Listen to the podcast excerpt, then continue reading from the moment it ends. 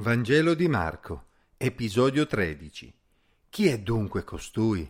Leggo nella Bibbia Marco capitolo 4, versetti 35 a 41.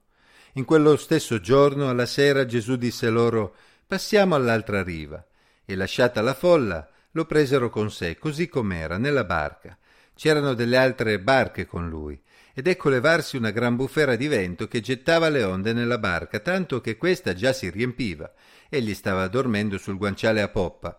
Essi lo svegliarono e gli dissero Maestro, non ti importa che noi moriamo. Egli svegliatosi sgridò il vento e disse al mare Taci, calmati. Il vento cessò e si fece gran bonaccia. Egli disse loro Perché siete così paurosi? Non avete ancora fede? Ed essi furono presi da gran timore e si dicevano gli uni gli altri chi è dunque costui al quale persino il vento e il mare ubbidiscono?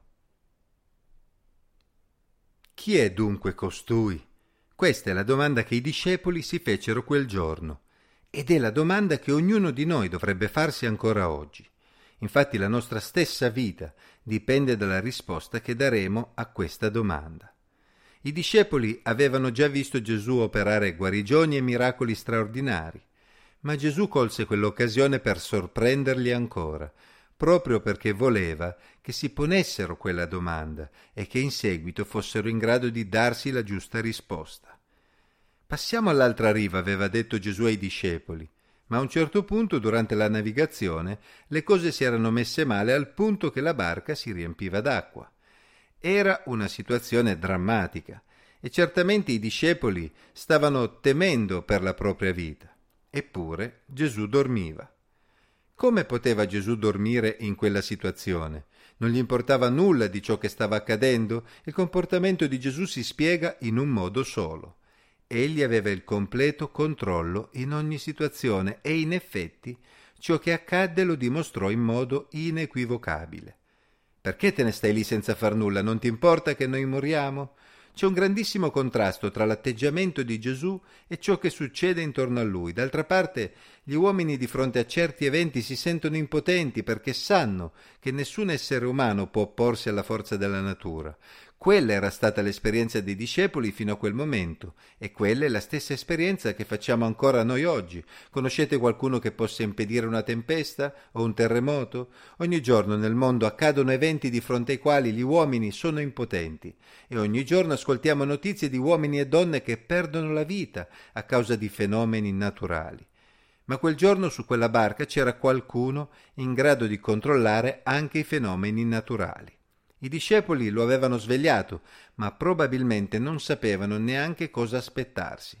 Forse si aspettavano che Gesù proponesse delle soluzioni per arginare il problema, ma ciò che accadde andava oltre le loro aspettative. Ciò che accadde in quell'occasione offrì loro l'opportunità per riflettere sulla natura di Gesù. Probabilmente loro lo stavano seguendo convinti che fosse il Messia, ma per quanto le loro aspettative riguardanti il Messia potessero essere elevate, Quel giorno era accaduto qualcosa che li aveva addirittura spaventati. Chi è dunque costui, al quale persino il vento e il mare ubbidiscono? Anche per il Cristo, anche per il Re dei Re, il prescelto da Dio, unto dalla casa di Davide, che doveva stabilire un regno di pace e giustizia.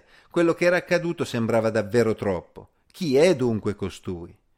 Basandosi sulle scritture, quelle che oggi noi conosciamo come Antico Testamento, essi si aspettavano certamente un grande uomo e un grande condottiero, e avevano probabilmente cominciato a digerire il fatto che Dio gli avesse dato la capacità di guarire e di cacciare i demoni, ma quale uomo avrebbe potuto avere un controllo totale anche sugli eventi atmosferici e sull'ambiente? Dalla loro esperienza solo Dio poteva avere un controllo sul creato di quel tipo. Solo Dio aveva potuto aprire le acque di fronte agli israeliti, solo Dio aveva potuto inviare un pesce per salvare Giona in mezzo al mare, solo Dio poteva benedire con la pioggia oppure lasciare che ci fosse siccità.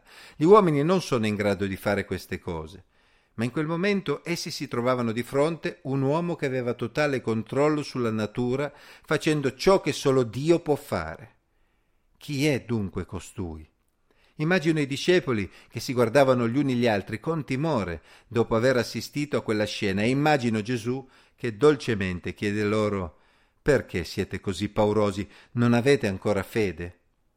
Fede Ecco ciò che Gesù si aspettava da loro, completa fiducia nel fatto che egli potesse fare qualunque cosa e avesse qualunque cosa sotto il suo controllo.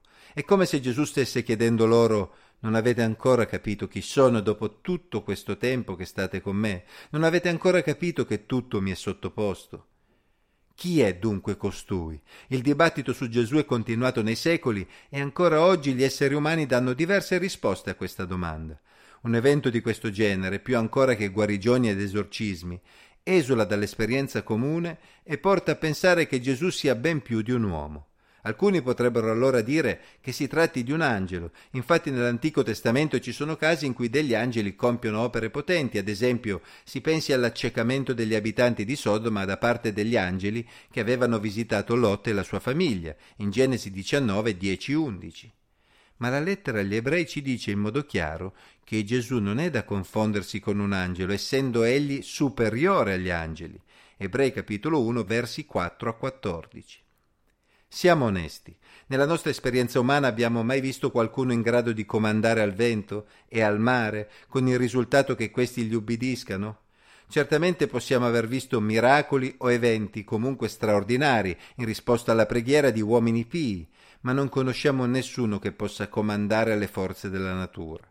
Ciò che Gesù fece quel giorno mostrò ai discepoli una potenza che solo Dio stesso può avere. Dopo la risurrezione di Gesù, i discepoli cominciarono a invocare Gesù e a compiere miracoli nel suo nome. Ad esempio in Atti 3.6 o Atti 7.59 perché avevano finalmente compreso che Gesù non era un semplice uomo, ma era Dio stesso al quale potevano rivolgersi in preghiera. Infatti, essendo ebrei, essi non avrebbero mai invocato Gesù se non fossero stati convinti di rivolgersi a Dio stesso, perché gli ebrei non rivolgono preghiere ad altri, se non a Dio stesso. Evidentemente essi avevano trovato la giusta risposta alla domanda chi è dunque costui? E tu, come rispondi a questa domanda?